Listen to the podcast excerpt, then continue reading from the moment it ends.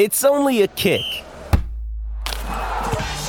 a jump, a block. It's only a serve. It's only a tackle, a run. It's only for the fans. After all, it's only pressure. You got this. Adidas.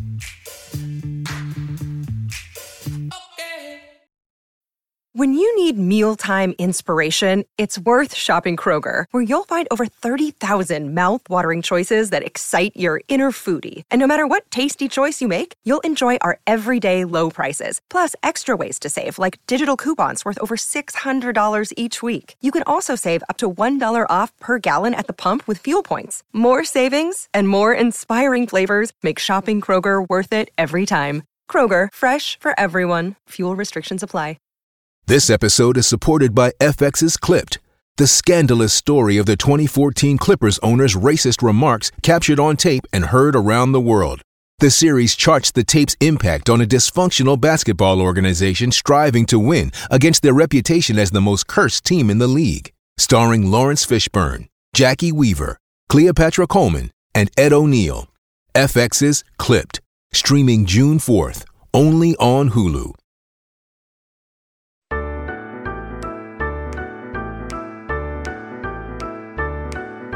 Uh, here comes Bosco's Boys, here comes Bosco's Boys, right down Bosco's Boys Lane.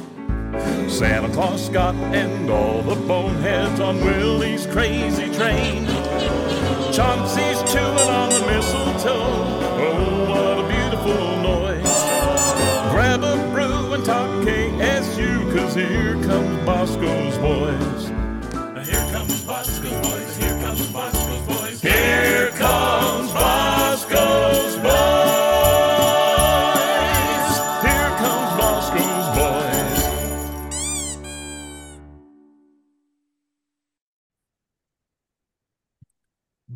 boys are back. And I tell you what, it's been too long since I've had this man on, and we have a lot of stuff to talk about. I think he is a first ballot Hall of Famer of everyone we've ever had on this show. I was trying to crunch numbers in my head, and I think he may have called more K State sporting events than any other person in the history of broadcast, radio, and television. Yep, you can think about that. I think it is true he not only is the voice of K State soccer, K State volleyball, K State women's basketball, and hosts the best pre-game football show in the world, but he also's filling in with the men down in the Bahamas. He can do everything. Baseball, did I even say baseball? Of course, baseball as well. This man covers it all. And he, I want to be his best friend. I, I don't care what I have to do. I want one day for Brian to truthfully say, I'm his best friend. That's right. Brian Smoller is back. Brian, you've been traveling all over uh what the northeast hemisphere. You know, I think that's correct. You know, calling men's basketball and then women's basketball. You're back in Manhattan. How are you doing? Jet lag, where's your energy at? Just walk me through your headspace right now. I, I have. Uh, thank you for the intro, by the way. I need you to be the permanent hype man for sure. Um, no, I have pounded uh, iced tea and lemonade, Arnold Palmer's here the last couple of days, uh, trying to recover and get caffeinated. I'm trying to be mindful of my caffeine intake, so I'm trying to back off soda. I've gotten way too baseball season uh, end of last year and then the beginning of this year. I got way hooked on soda and uh, way too much of the the Pepsi and Coke and all that stuff. So I'm trying to get off that. Um, but this has been a rough week as far as uh, jet lag and sleep, no doubt. Um, it's been a couple of late nights, but it's been fun. It's been great. My family got to go with me the last two weeks, and uh, they thoroughly enjoyed it. My son turned 15 while we were on the road trip with uh, the women's basketball team, and um, so he obviously had a great time. And um, two teams that play are playing well and had a lot of fun. It's a family environment, so it's great. I, I don't know uh, about all the other K State events though. I don't keep track of that stuff. I never, I'm never, I'm not one to ever count up my games or how many games I've done. I just think it's that stuff's kind of silly sometimes. It draws too much attention to me, which you know, hey, at the end of the day, it's not about that. It's about the cats. Well, I love that. I'm going to draw attention to you though, because you know, I, I, I think that you are one of the best, and, and I think it says a lot about K State. Again, I I've had Wyatt Thompson on, and of course, he's the main guy for football and basketball. But I think the fact that you're here doing some of those other sports, and then you look at who all steps in during non-con for foot or for basketball when you guys are traveling, you know, b- between Ben Boyle, everyone who's stepping in uh, for K State broadcast, there is no other university that has a broadcast team as deep as K State does. And you're a massive part of that. So I want to draw attention to that because I do think you and the entire team is that great. I appreciate that. Well, I'll tell you, my job here at K State, um, overseeing our video department, my main, main responsibility is overseeing our broadcasters. So uh, it's my job to schedule all of our broadcasters and and figure out who's doing what game and get them there and get them all the stuff they need. And uh, we're we're very lucky that we have a great stable of, of folks around this area that love K State, love coming back, and um, it's been somewhat of a headache here the last year because we've actually had some that have graduated and moved on into bigger and better things. James Westling, who's been a big part of us, a K State grad, now doing a bunch of stuff for ESPN. He used to be one of our main fill ins. And um, so we had to call on Jake Eisenberg from the Royals and had him pop in and do a couple of games. And yeah, uh, he's been fantastic. What a rough, so. you know, call to the bullpen, the voice of the Royals getting in there, getting involved. And I also want to say, uh, throughout the years, especially with the ESPN Plus, the student sideline reporters, second to none. Again, I watch so much ESPN Plus, women's basketball, volleyball, soccer. What we get here for K State home games in the stable of student sideline workers. Uh, again, I say second, no one's even in the same ballpark. So I want to give a shout out to all of them as well. Yeah, we uh, particularly are very proud of that. In fact, we have um, we're we're pushing for um, a, a, grant uh, at the moment. We've got some some work out there trying to get a grant from the state and from the federal uh, government as well, on trying to really push what has been a successful venture for us as far as the the product of female uh, sports reporters that have come out of our line of work. We put over 100 um, people into the industry, both behind the camera and on camera, here over the course of K State HDTV's history, all um, of uh, that are female, and it's been fantastic. We had the first all female broadcast of a of an FBS uh, school uh, here a couple of years ago with basketball, and um, the two that we have right now are only sophomores, and they are, are extremely talented. Sophie Smith and Hannah Whetstone, and we put a lot of pride into that, and a lot of work and recruiting into that, and um, very very pleased with who we've had and the character of those young ladies that, that have come back. In fact, we had Jasmine back to do uh, football this last weekend, so uh, she's over in Columbia working right now, and it all started with Bridget here a couple of years ago. Bridget Howard is still with the Mountain West, and Catherine Benhart, who's now with the Orioles, and um, so we've got we've got a lot of a, uh, a good alumni going, and um, thank you for recognizing that because that that is something a point of pride for myself and specifically Andy Leach of our staff who really puts in an incredible amount of work behind the scenes and makes us all look good.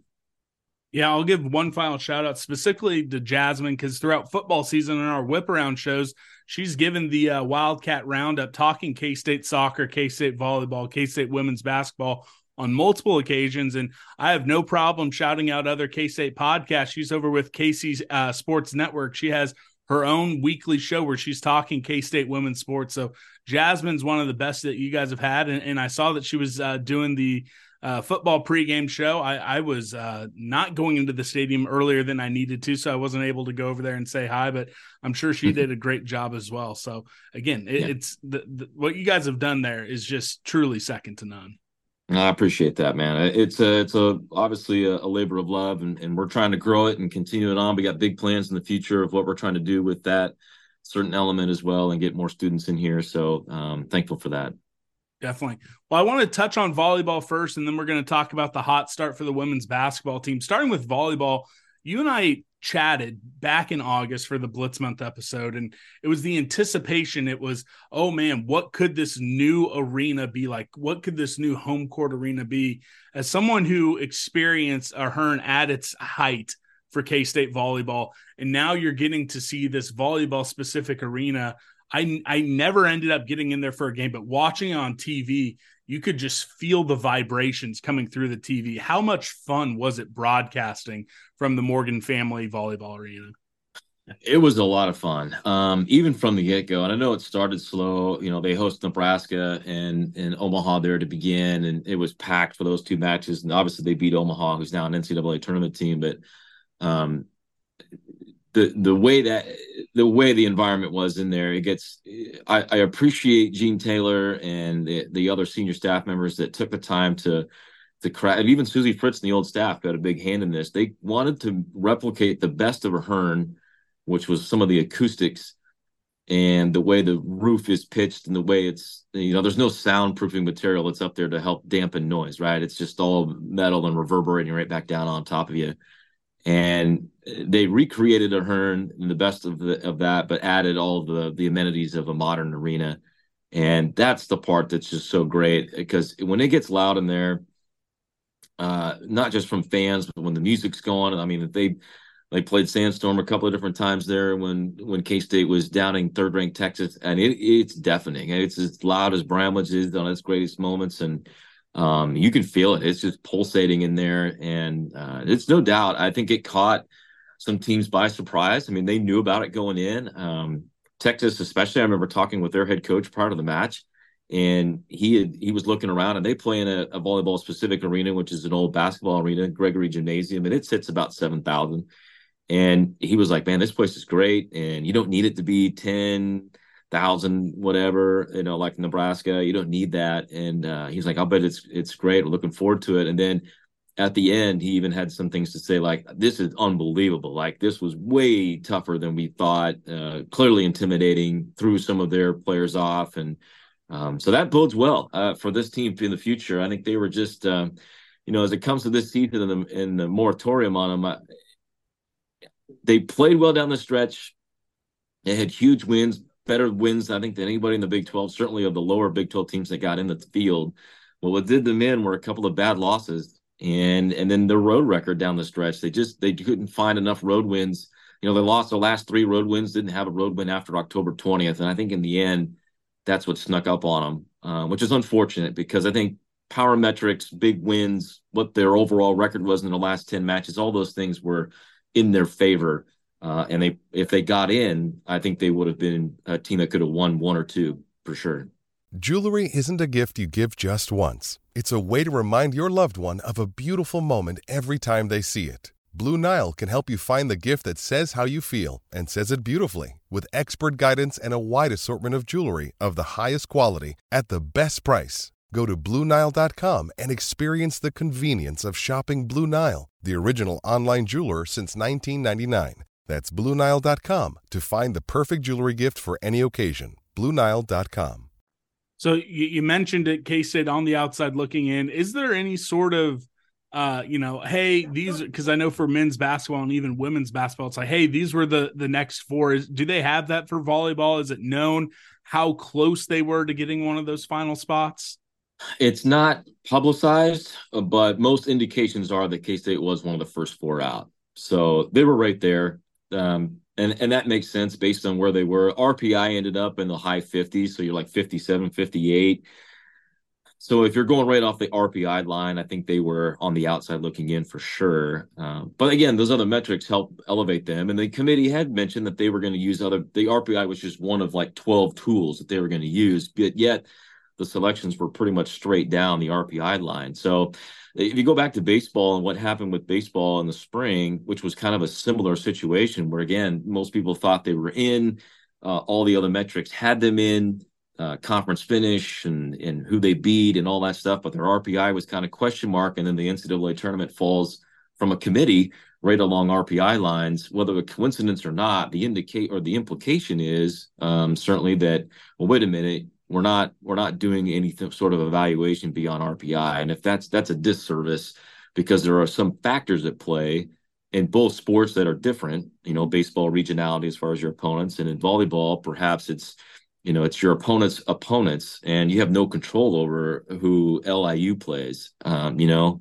um, so I yeah, there's some tweaking that needs to be done. I think if we're all about student athletes' experience and getting the best teams, then um, you need to find a better way and a better system. And I, I don't know what that answer is. Um, I think they're getting closer, but it needs to be more attention drawn to teams like K State that get left out. You need to be making more noise. I think Pete Hughes has tried to do that. And I think volleyball will try and do the same. Uh, the Mansfield era started, or I guess not started, but this season we, we saw some stuff that has not been seen. Long losing streaks broken, uh, multiple top 25 wins. Uh, what do you think the path forward for this team is? Uh, is it NCAA tournament or bust next year? How do they kind of regroup and uh, you know use this as a launching point versus you know, hey, you know, it, it was a nice season and that's what it's looked back on. Yeah, no doubt. Um, well, that'll be the tough part, right? And in this modern era of portal stuff, it's very difficult to predict, you know, who retain who do you retain off your roster. I mean, we can sit here and, and say if everybody comes back that should come back, then absolutely K State should be in the tournament next year. But you know, uh, kids that went through senior day that do have a year of eligibility left, like Aaliyah Carter, Mackenzie Morris, Katie Fernholz, they'll have a decision to make whether they want to move on to grad school and, and, have that be somewhere else or start their uh, professional lives or play volleyball one more year somewhere else. I mean, those are good players that would have opportunities, you would think, um, if they went into the portal. And, and certainly, even if they enter the portal, that doesn't mean they won't return. It just means that they're checking out their options. So, and I'm not saying they will. I'm just saying in this modern era of college athletics, that's you you have to kind of factor that in. So if those players are back, I think K State's in a great shape. If they lose them, then they'll they'll have some holes that they'll need to fill, and notably Aaliyah Carter on the left is the biggest one. Now, Anaya Clinton kind of emerged this year, and just today was named the All Big Twelve rookie team. So uh, we'll take over that number one spot on the outside, and the recruiting class they feel like is pretty good, and they'll hit the portal. K State will, and they've had some success there. So um, I think, as to your point, I feel very confident with this coaching staff of, of J- not just Jason Mansfield, but Steve Astor, Fiona Fonoti, uh, who a former All American setter at Nebraska. I think they they have a plan. Uh, they have set already commitments for 2025, the year after, that are it's going to be a top 20 class. Uh, so I think the future is extremely bright. And as you look at the Big 12, as you get these Pac 12 teams in, it'll be a deeper conference uh, than it has been, but you lose perhaps one team in Texas that nobody really can replace. I mean, BYU is pretty good; they're a top ten team, but that's not a national championship team every year like Texas is, where they're fielding Olympians every year. So the conference becomes perhaps a little bit more maybe up for grabs at the top, and I I would fully expect K State under Jason Mansfield to be a contender for conference titles very soon. I don't know about next year, It'll kind of depend on who's back, but within three to four years, this will be a team knocking on the door for a Big 12 title. I- am convinced of it just based on the staff and, and what they have. Hey, it's Kaley Cuoco for Priceline. Ready to go to your happy place for a happy price? Well, why didn't you say so? Just download the Priceline app right now and save up to 60% on hotels. So, whether it's Cousin Kevin's Kazoo concert in Kansas City, go Kevin, or Becky's Bachelorette Bash in Bermuda, you never have to miss a trip ever again. So, download the Priceline app today. Your savings are waiting. Go to your happy place for a happy price. Go to your happy price, Priceline. Definitely. It was must watch TV this year. It's going to be next year. Uh, and I'm going to get into the arena next year. That That is a guarantee. Before we move on to the women's basketball team, I want to give a shout out to my friends over at Manhattan Brewing Company. Folks, I was in there before the K State Iowa State game. The Tis the Saison is the perfect Christmas beer. I know folks think, oh, you know, I want a dark beer, I want a porter. No, this tart cherry saison got me in the mood. They just decked out the entire tap room for Christmas season. So the next time you're in Manhattan, whether you're getting up there for uh, the women's basketball games coming up, the men's basketball games, you live in Manhattan, or you just miss it like me and you want to be back in the happiest place in the world, Manhattan, Kansas, check out Manhattan Brewing Company. Get a couple pints.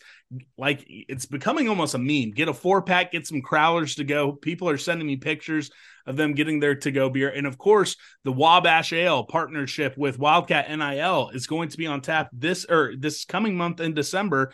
And also get on, just be nice, but tell your local liquor store you want that in stores as well. Let's talk about the women's basketball team. And we're going to talk about uh, possibly a budding rivalry with Iowa. But before we do, I think it's being uh, overlooked by K State fans. I think part of it is it happened on the Saturday of senior day. And I think part of it, you know, knocking out Iowa and then going, you know, the full 12 rounds with them another time. But they took down a, at the time, t- top 20 North Carolina team down there uh, in, in, the Gulf Shores. Uh, what can you tell us about that win? And is I'm sure come selection Sunday, that's going to be a game uh, along with what I'm sure is going to be a big time Big 12 uh, resume and that win over Iowa. That could be the difference between hosting the first two rounds or going on the road as a five seed. How big was that game?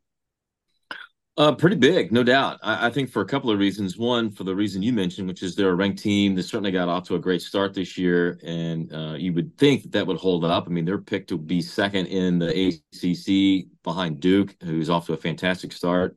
Uh, Virginia Tech obviously would be a, a, on the contender in that league, but um, they, I would suspect that North Carolina.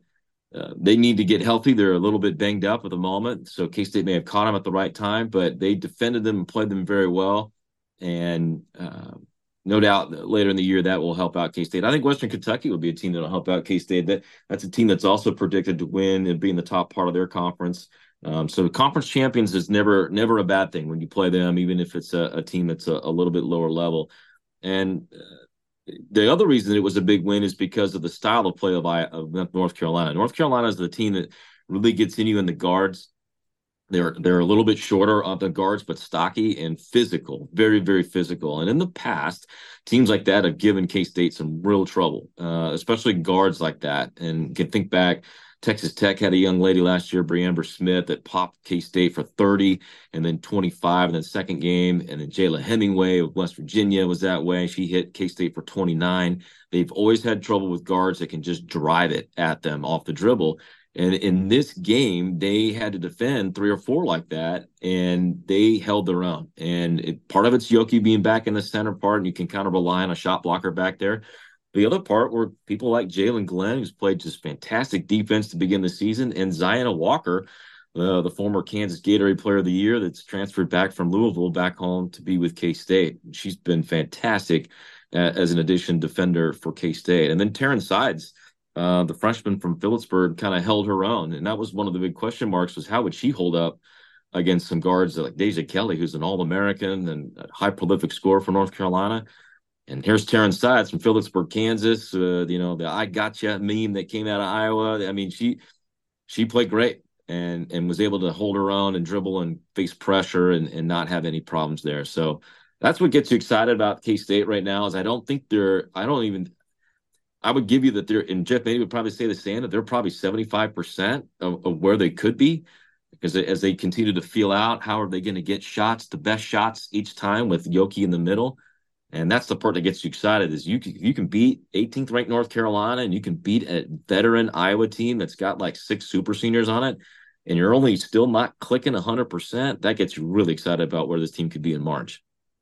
This episode is brought to you by Shopify. Whether you're selling a little or a lot.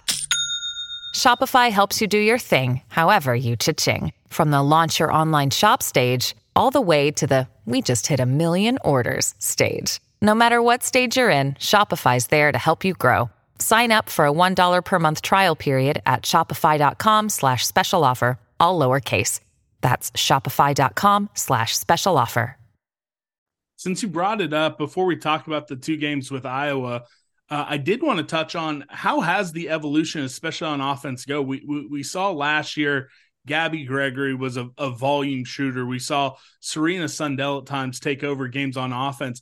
And, and then again, you, you mentioned uh, transfer in uh, uh, Walker from Louisville. She she's shown a propensity to score. You have all these options, but again, you have maybe the most dominant force in college basketball returning. How has that gone? How has the uh, you know the the the distribution ha- has everyone been able to get their shots? What what what is the thought? You're you're the expert on this women's basketball team. That was a worry I kind of had coming into the season to see how it all would gel together. I don't know about expert. I, I would defer that to Missy, but I will say this. I, that I that is true. That, we haven't I haven't given Missy a shout out yet. I, unbelievable. Mean, come on. Unbelievable. Those basketball I learned so much from Missy every game and, and before games, just in our show. conversation. She's, she is the best, man. So I will say this: I, I, I think everybody is impatient, and coaches are the worst, right? The, the, most impatient. that They want it to come right away. But Jeff has been pretty open about it. It's going to take some some games to kind of get it to a rhythm. And even though you have some players that have played with Yoki before, back when they were freshmen, and the two Glenn sisters, and then Serena, it's still the process of you had a five out system last year. Um, similar to what the guys are doing uh, for K State under Coach Tang. Uh, you know, you had a five out system and you're working at trying to create lanes and driving and then kicking out for threes and that they were very successful with that. And now you add Yoki back in, and now it's the whole process, as you mentioned, of is it my time to shoot right now, or should I pass? You know, or should we need to get working into Yoki? And it, it's I think that's where the seventy five percent comment comes comes from. Is that I think there's still a moment where they have it in their minds, like, all right, this is a good shot, but I want to make sure we get a great shot, and then you can see that the wheels are turning at times on offense that they're thinking about that. You want to get to the point where it's not even a thought that it's okay, I know that this is the best shot we're going to get, or I know that if we whip it here, whip it there, we're going to get this great shot from either a three or from Yoki on the backside of the pass. So that's the part that I think it just will take some time of playing games together that it'll get figured out. This isn't a this isn't a thing you can't you can only practice it so much, and this team practices on their own as much as any team I've ever been around. I mean, they, Coach Mittie's talked about it before. They give them days off, and on their own, they just go up there and practice because they love being around each other, and they're just ballers. They love being in the gym. So when you have that kind of team, you don't worry about it ever coming around. I, I, it's more of a matter of it'll just take one or two games here in the month of December. I think is when you'll start to see it, and by the time they hit January, I have no doubt that they will be they're finding their path forward uh, of when and where, who's taking what, what your role is, and everybody going from there. I mean, Gabby's kind of struggled through uh, a little bit of a shooting slump to begin the season from outside, but she's averaging a near triple double because she's continued to rebound. Her assist number, she leads K State in assists. Um, and has had I think seven and a half assists the last three games, something like that, while averaging like six rebounds a game and then ten points a game. I mean, those are fantastic numbers. And if you're doing that and winning, uh, she'd be the first one to tell you that's that she'd be more than happy doing that. All right, before we talk about the specific games, how much FOMO did you have having to follow that game in Iowa City from the Bahamas?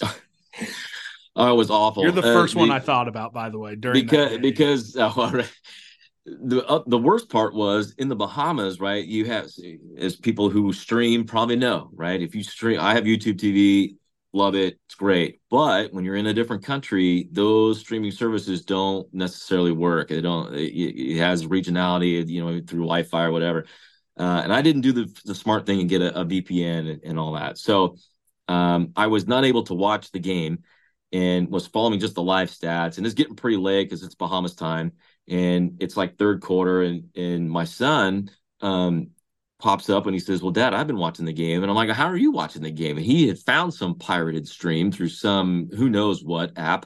So he gives it to me and I watched the, I got to see the fourth quarter and live vicariously through it. And I had been texting uh, my buddy Matt uh, Walters, Chili Dog, uh, nonstop. You know, hey, better make sure you get this done and get you know, find a way to win. And so he had been keeping me updated as well. But so I got to watch through some pirated app from my son's phone. And and by the way, I don't I'm sure every criminal in America now has all of our data um, from from that. But um, so thanks, shout out to Brady, uh, my son, for that one. But it, it, was it was fun. It was, but and obviously after the game is over, I everyone in the room's asleep uh, for my family, and I'm like pumping my hands and I'm texting everybody I know. I'm texting Jeff, I'm texting the staff, and um, celebrating it, but so happy for them. Uh, obviously, yes, missed being there, but I'm I'm happy for Matt that he got the call again because he was super stoked. And as a broadcaster, you don't get games like that very often, and there is nothing better in broadcasting than um, being kind of a part of a team on a ride home after a win like that. It it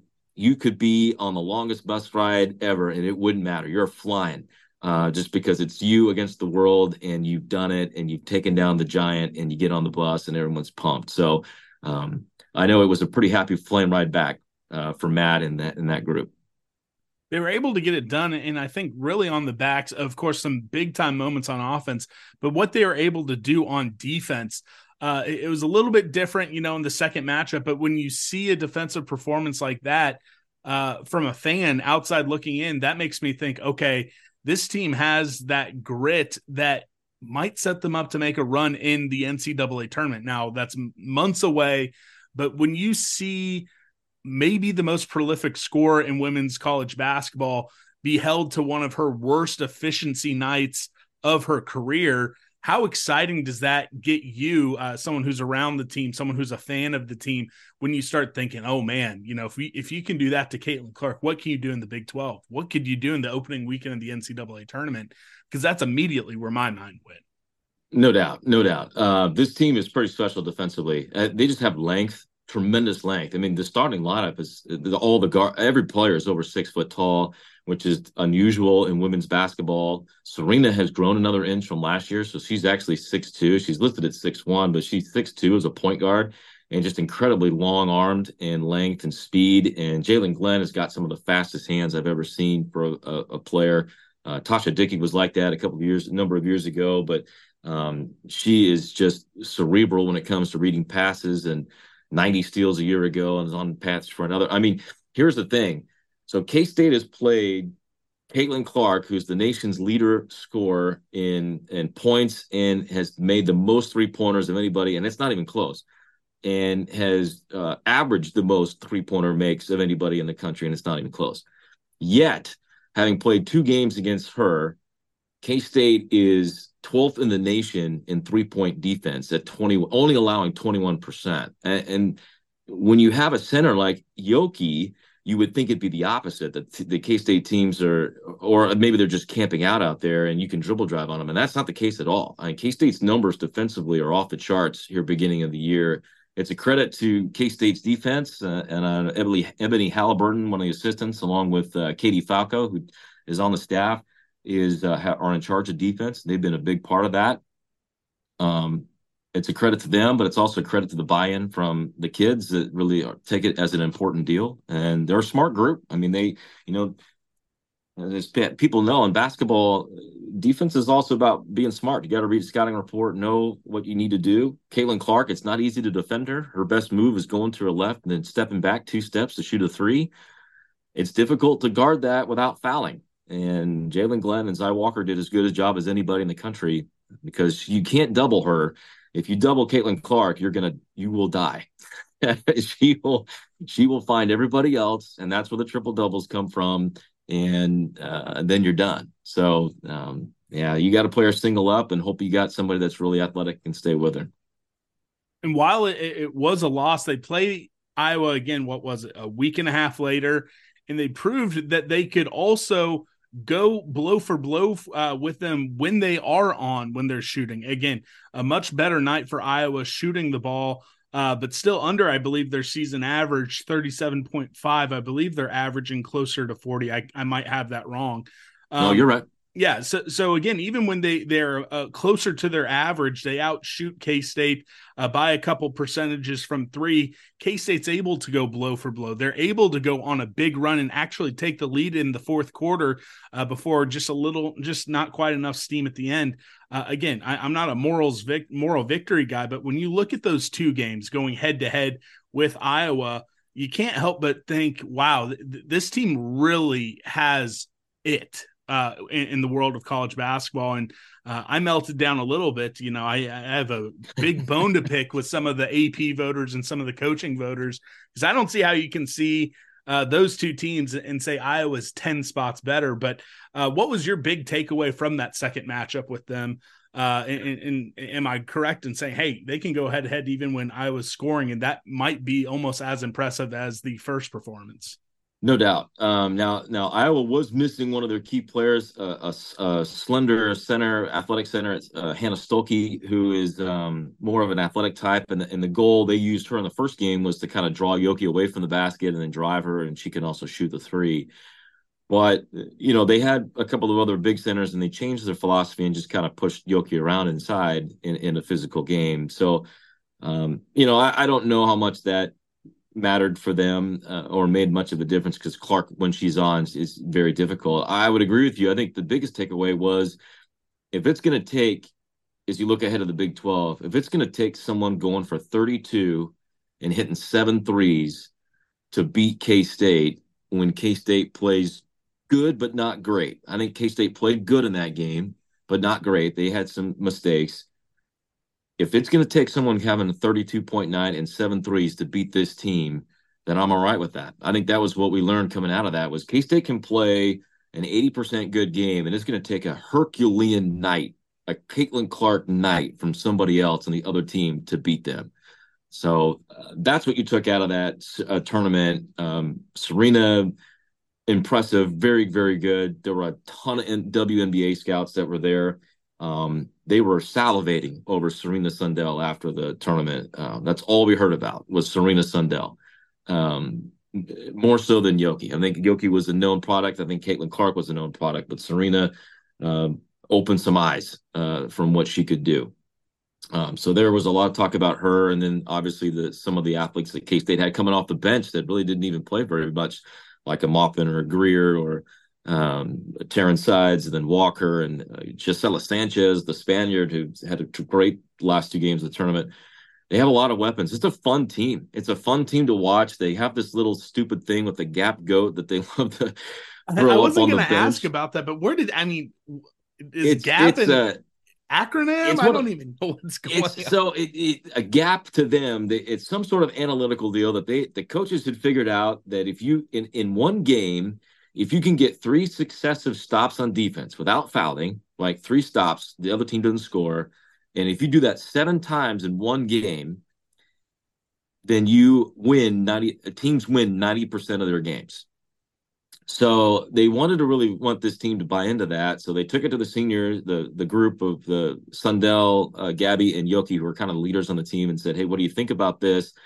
Um, how can we get the, everybody to buy in that this is gap thing is a big deal?" And they kind of thought we want to do like a turnover chain type type of idea, and then it kind of grew into Gabby loves goats or loves animals and it grew to this go well, what if we get a stuffed goat? Well what if we put a chain on it? What if we dress it up? What if we you know dress it out and then it becomes a thing? And so just kind of jump from there. And uh, now it's become this deal on the bench. If they get three successive stops defensively, they're going to go absolutely crazy over on the bench, throwing this goat up in the air. And um, it's got its own social media following. And I don't There's know, they love it. AI um, pictures as well, by the way, on Instagram. Yeah. Oh, do they really? Okay. yeah. So they they love it. Uh, it's it's become a whole big thing. And you know, I don't know. You've been around teams. You follow sports long enough. Some of the greatest teams that win a whole bunch, they always have something like this, right? I remember the Royals one year when they won, went to the World Series. Then they have like a cricket or a grasshopper or something like that. The yeah, praying the mantis, rally mantis. Yep. Yeah. So stuff like this happens with teams when they're just when you have a good clubhouse that loves each other or a good locker room that loves each other and and loves being around each other. You come up with stupid, stupid inside jokes that not everybody else gets, but they love it and they think it's the greatest thing ever. So that's theirs this year. We got six games in December before ending the month, uh, opening up on the road at Cincinnati to start Big 12 play, uh, including a matchup in St. Joe versus Missouri uh, for all the Kansas City area listeners. 5 p.m. I believe K State's on the road, the men with LSU. So watch that game and get up to St. Joe, Missouri, and watch uh, uh, Jeff Mittie's squad take on Mizzou uh, in St. Joe. But what what do you want to see over the next six games? Again, no marquee names, but again, you're playing a team like Jackson State, who's five and one, Missouri, a salty five and two, Oral Roberts a little bit later, four and two. So again, maybe not a ranked team, but definitely capable teams before you get started with Cincinnati in the Big 12. So what are you hoping to see over these six games uh, leading into conference play?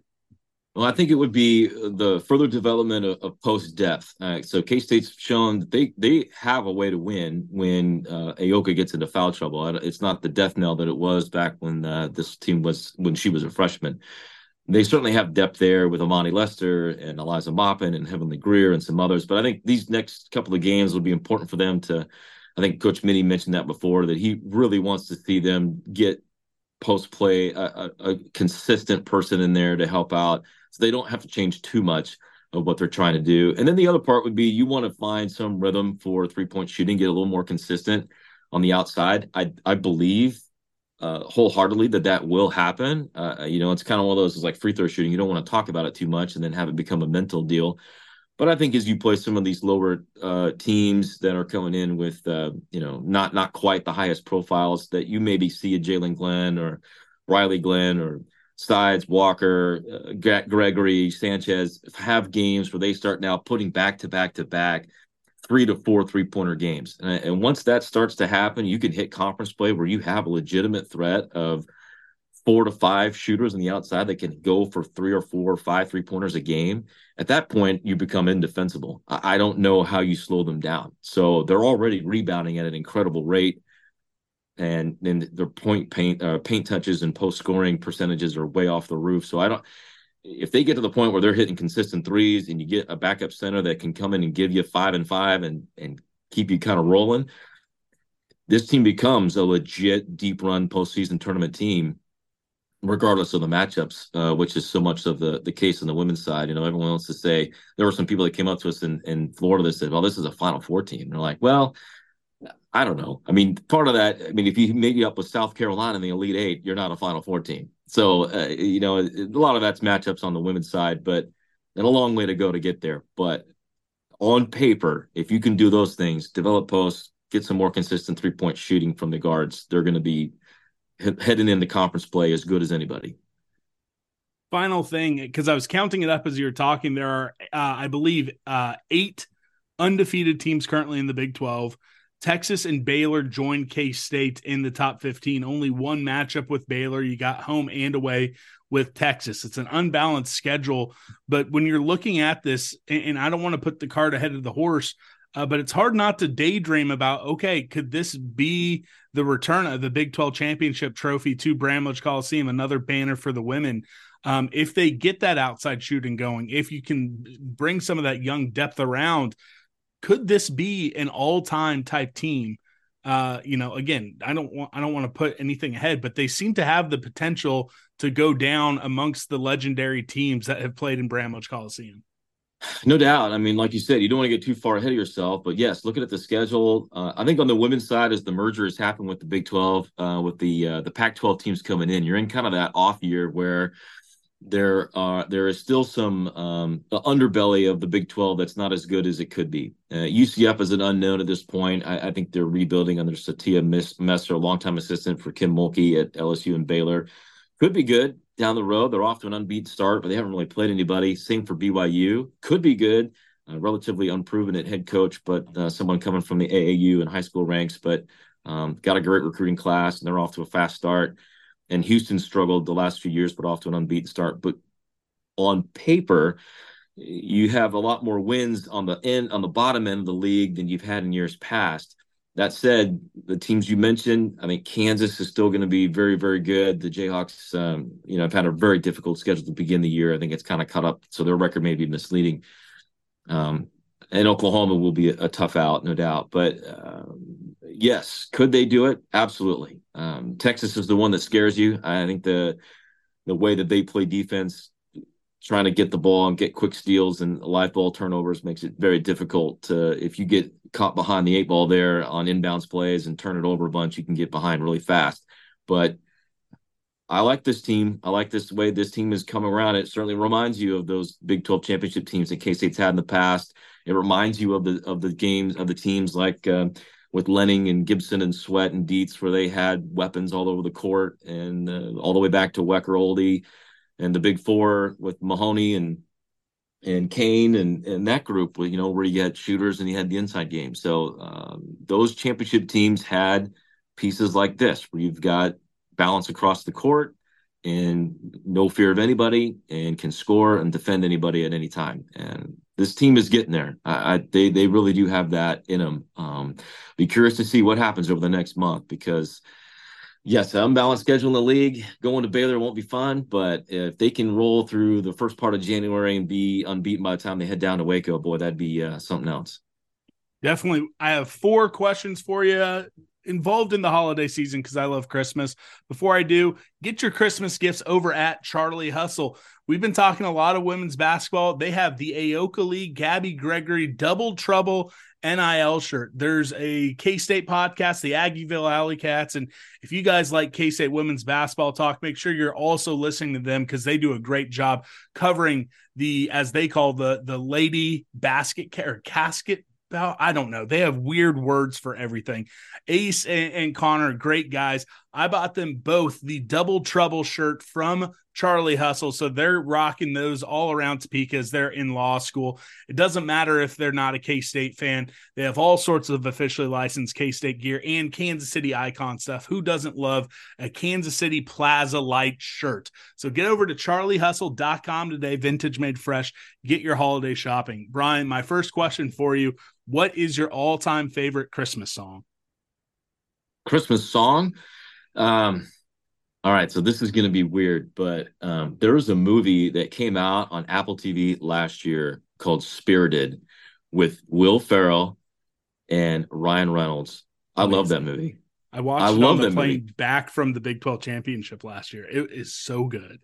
Loved it. Love the songs. And there is a song, it's on the end. It's a cut song. It's the Ripple song. And it makes me laugh every time I hear it because I can see Will Ferrell's face. I'm just a huge Will Ferrell fan. Um, so right now, that is the song that I would say is my favorite song because my daughter and I were listening to that in the car just last night, and I was we were belting it out top of our lungs. Um, I love it. It's hilarious. So yes, that would be my favorite. The the, uh, the old traditional one is the Bing Crosby. Um, I'll be home for Christmas, but uh, or it's beginning to look a lot like Christmas, whatever a white well, Christmas song. But anyway, well, I mean, you just named three different songs. I mean, those are all. I know, three. I did. I was I was trying to get that. It's White Christmas, Bing Crosby. That that's your old traditional one. But the latest one is Ripple from uh, Spirited, which is a, a, a silly one. To I don't know if many people are going to get that reference, but I love that movie. Oh, I, I love it as well. Is that currently your favorite Christmas movie? Question number two: favorite Christmas movie. Uh, it is, um, no doubt, it is. I would say uh, Elf's always a standby because again, the Will Ferrell uh, aspect of that. Um, but there, there are some others. I'm trying to think. There was uh, there's an older Christmas movie that I was watching here recently, and I I thought to myself, "Boy, this is really a great Christmas movie." But it wasn't a Christmas movie. Now I can't remember what it was, but it's kind of like the Die Hard thing, right? It takes place at Christmas, but it's not really a Christmas movie. But um, yeah, Elf would be the other one, I suppose. Christmas Vacation is always a great one. Um, lines of that are used around the office up here all the time, and none of the young people understand what we're talking about. Well, I mean, it, I must be getting old then because I, I drop those references all the time. Uh, question number three Do you have a favorite Christmas tradition that you do every year? Um, it gets harder and harder to do it, but our my family, since I was young, we've always gone out and cut down our own Christmas tree. No artificial trees. We go out in regardless of the weather, first weekend of December, go to a Christmas tree farm, pick out the tree, cut it down, uh, from a licensed farm and then not just off somebody's farm and then uh, bring it home and decorate it up. And it's becoming harder and harder to do because with the droughts that we've had in kansas it, it's really hard to grow christmas i remember talking to the the people we went here a couple years ago and they were like yeah we're gonna have to stop. We just can't grow them anymore. It's it's hard to keep them watered and fresh and so it's getting harder to do but uh, I've we've been known to drive a couple of hours to to go find a Christmas tree farm and cut one down, and lug it back in the uh, the the smaller family vehicle. And then the final Christmas question of our four pack sponsored by Charlie Hustle, which I probably should have reversed it. You know, Manhattan Brewing Company does their their beers in four packs. That's usually how I do it. But you know what? It is what it is. When you are putting up Christmas lights, whether it's on your house, whether it's on the mm. tree, whether it's around the house, are you a multicolored guy or just the fluorescent whites? Multicolored. Um, we are uh, all about it, and we did one year when we went all white, and I it, my um, my sort of uh, need for color coordination, all that sort of stuff. I liked it at first, but uh, the kids immediately vetoed it, said they wanted back to multicolor, and uh, we've been a multicolor household since, and I kind of like it now. So, um, but oddly, um, before I went on this two week jaunt with basketball, I was going to put them up the day before we left, and I thought, ah, I'll just do it when we get back. It won't be a problem. But now there's all the snow on the ground and ice and and uh, cold, and so now I'm not as inspired. So we'll see if they get up. My goal is to get them up tomorrow. But well, be safe if you do it. Uh, that's all I have. What would you like to say to the boneheads and any K State fans listening? Well, by the way, if you're this, if you've listened this long to me drone on for nearly an hour, I, I want to say thank you um, for all the fans that are still listening. I, I would say this: um, it's still a great day to be a Wildcat. It's always a great day to be a Wildcat. This is always my favorite time to visit with you, Scott. Uh, I enjoy this podcast tremendously. And listen, I don't listen to many because we I don't have a whole ton of time. but the ones you've mentioned that I've already thrown out, I try and catch when I can. Uh, listen to yours re- regularly as much as possible, and I would say stick with us. Uh, it, it's never as dark as you think. Uh, and it's never as great as you think, and it's always somewhere in between as a fan. And having been on the outside as a media member, and then now with Wildcats, I would say this is a fantastic place to work. The people here love this university. Most of them are alma maters that are working back here and want nothing but the best for K State. And you uh, should be very proud as a Wildcat and thankful this Christmas season or this holiday season that you have uh, the coaches that you do and the people that work here because all they think about almost every day, we had a meeting about it today, is how can we best serve Wildcat fans? And that's pretty rare. Uh, and just talking with uh, other people across the league and across the country. So uh, makes you proud to be here and proud to be an alum. Well, I absolutely love it. So, Brian, thank you so much for your time. K State fans, you're going to hear me say this quite a bit over the next month in this season of giving please consider giving to charitable organizations that are near dear to your heart. Look into local food, food banks, uh, Toys for Tots during this seasonal time. Think about adopting a family. Try to give back during the season of giving. Uh, and yeah, uh, that's what we have. Uh, tomorrow, I will be talking about uh, the most recent men's basketball game and getting ready for uh, the uh, Villanova game. I know we have another game on Saturday, but that's going to be a big one in Bramlage next week.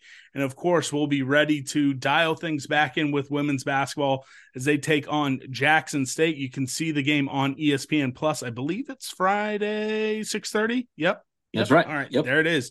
Uh, so for Brian, one of the best humans in the world, for my dog Chauncey, the best dog in the world. We love you guys and go cats. Hail to the purple, hail to the white, wildcat in spirit, wildcat in fight. Hail alma mater from sea to sea,